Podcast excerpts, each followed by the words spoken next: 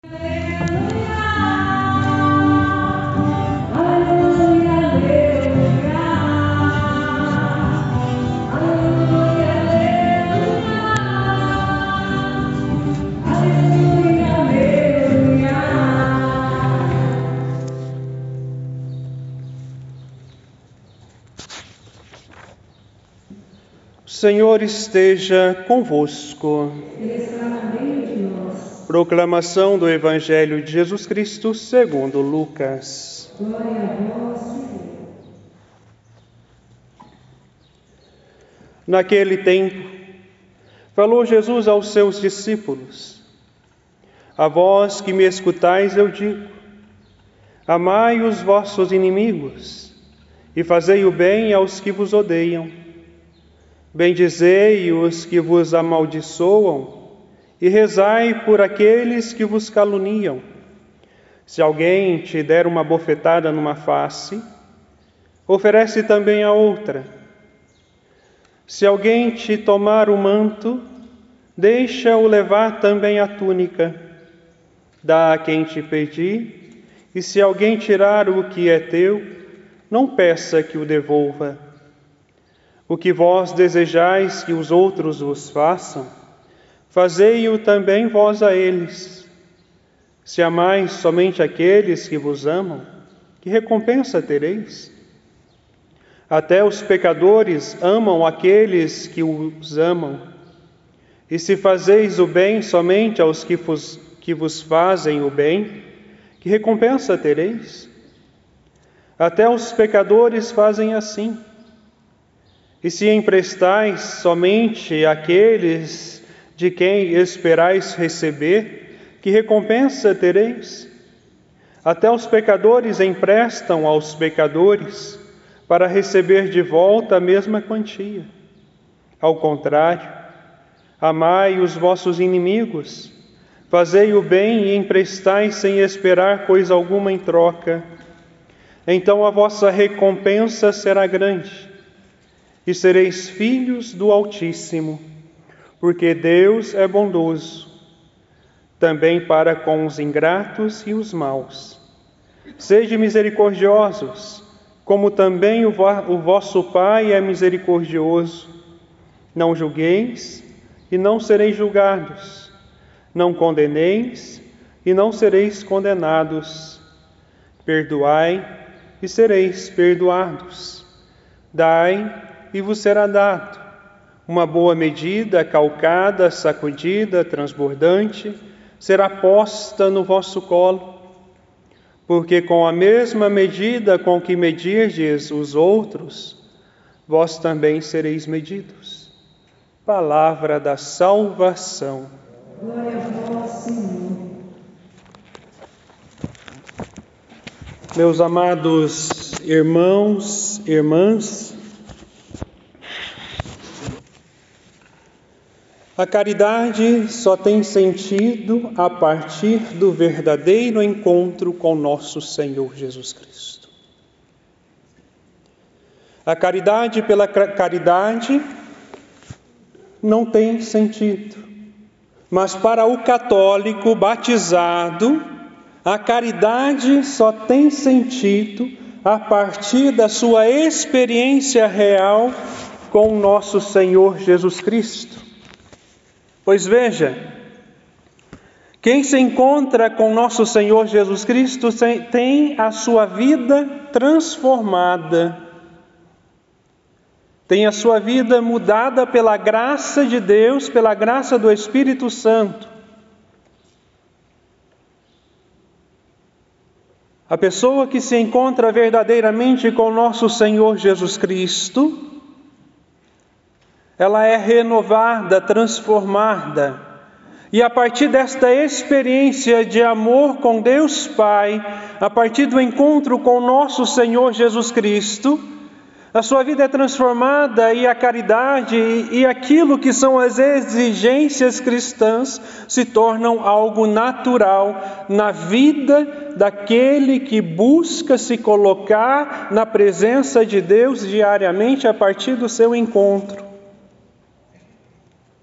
Veja, o homem novo, revestido de caridade, ele se torna livre para amar a todos. Ou seja, aquele que se encontra verdadeiramente com nosso Senhor Jesus Cristo, a partir da sua experiência com o amor de Deus, a caridade se torna algo natural na vida do cristão. E a partir do momento que o cristão entende esta caridade, a partir da sua experiência com o amor de Deus, ele se torna livre para amar a todos, incluindo os próprios inimigos. Torna-se um construtor de paz e de fraternidade, algo que não vemos hoje. Diante de tantas idades, desculpa, idades não. Diante de todas as realidades que nós vivemos hoje,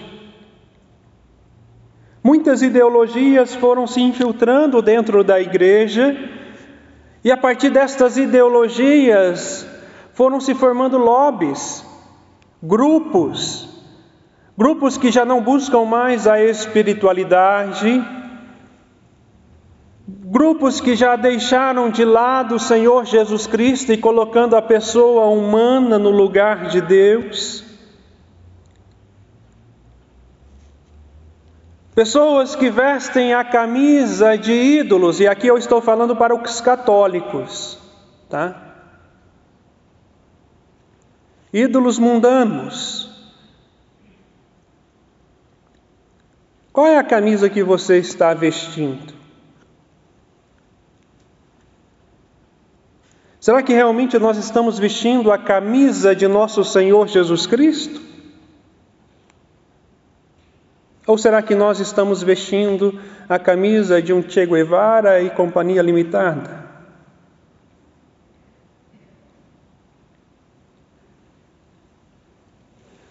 A partir do momento que o ser humano busca os ideais filosóficos que contradizem a fé cristã, deixam de lado a espiritualidade, deixam de lado o próprio Cristo, achando que o Evangelho e a pessoa de Jesus Cristo é algo ideológico e desta forma vai se transformando em falsas teologias. Por que falsas teologias? Porque a teologia nasce da igreja para a igreja e uma teologia sem nosso Senhor Jesus Cristo não é verdadeira teologia. Mas a partir do momento que nós buscamos este encontro verdadeiro com nosso Senhor Jesus Cristo, nós somos revestidos de uma verdadeira caridade, de um verdadeiro amor, porque nós só seremos capazes de amar e sermos caridosos para com os outros a partir da nossa experiência com Deus. Entendeu? O homem novo traz em si os mesmos sentimentos que estavam em nosso Senhor Jesus Cristo. Por isso é um homem cheio de misericórdia, de bondade, de humildade, de mansidão, de paciência, capaz de suportar, isto é, de servir, de suporte, de apoio para aqueles que sofrem. Aí sim a caridade encontra um sentido para nós cristãos católicos. É um homem generoso, é um homem que não busca o seu interesse, vence todas as dificuldades, toda a inimizade, todo o ódio. Por quê? Veja, o porquê Paulo e o próprio Cristo nos dizem que esta generosidade tem a sua fonte no coração de Deus. É a participação na misericórdia de Deus, é deixar que Deus revele em nós a sua misericórdia. Sede santos, como vosso Deus é santo. Sede misericordioso, como vosso Pai é misericordioso. Porque nós somos eleitos, Nós somos escolhidos para vivermos segundo a vontade de Deus, imitarmos nosso Senhor Jesus Cristo, colocarmos em prática o seu Evangelho, viver a doutrina da igreja segundo a sua tradição. Não podemos ignorar o que veio antes do Vaticano II e também não podemos deixar de lado tudo aquilo que foi construído após o Vaticano II. Nós precisamos olhar para a vida dos santos, porque eles souberam e entenderam que precisavam buscar esta generosidade a partir da sua experiência com o Pai das Misericórdias. Por isso que veio antes do Vaticano II não é retógrado. E tudo aquilo que veio após o Vaticano II não é uma heresia, como muitos dizem por aí. Existe uma continuidade desde o início da construção né, de todas as coisas da criação até nos dias de hoje existe uma continuidade. Veja, meus amados irmãos, quem não entende isso não será capaz de amar, porque não busca o amor de Deus porque se torna uma espiritualidade vazia. E um cristianismo sem espiritualidade não é cristianismo, é uma seita.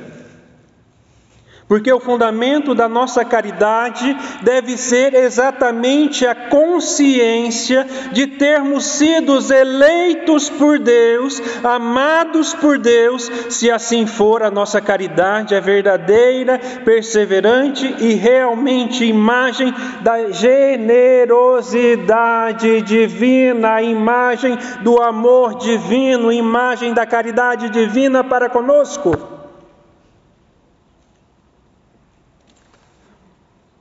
Meus amados irmãos, não se deixe levar pelos pensamentos ideológicos que têm infiltrado a igreja nesses últimos tempos.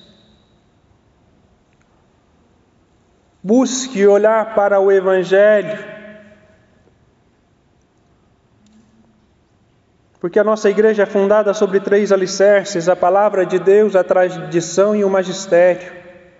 Se eliminarmos uma delas, nós ficamos mancos.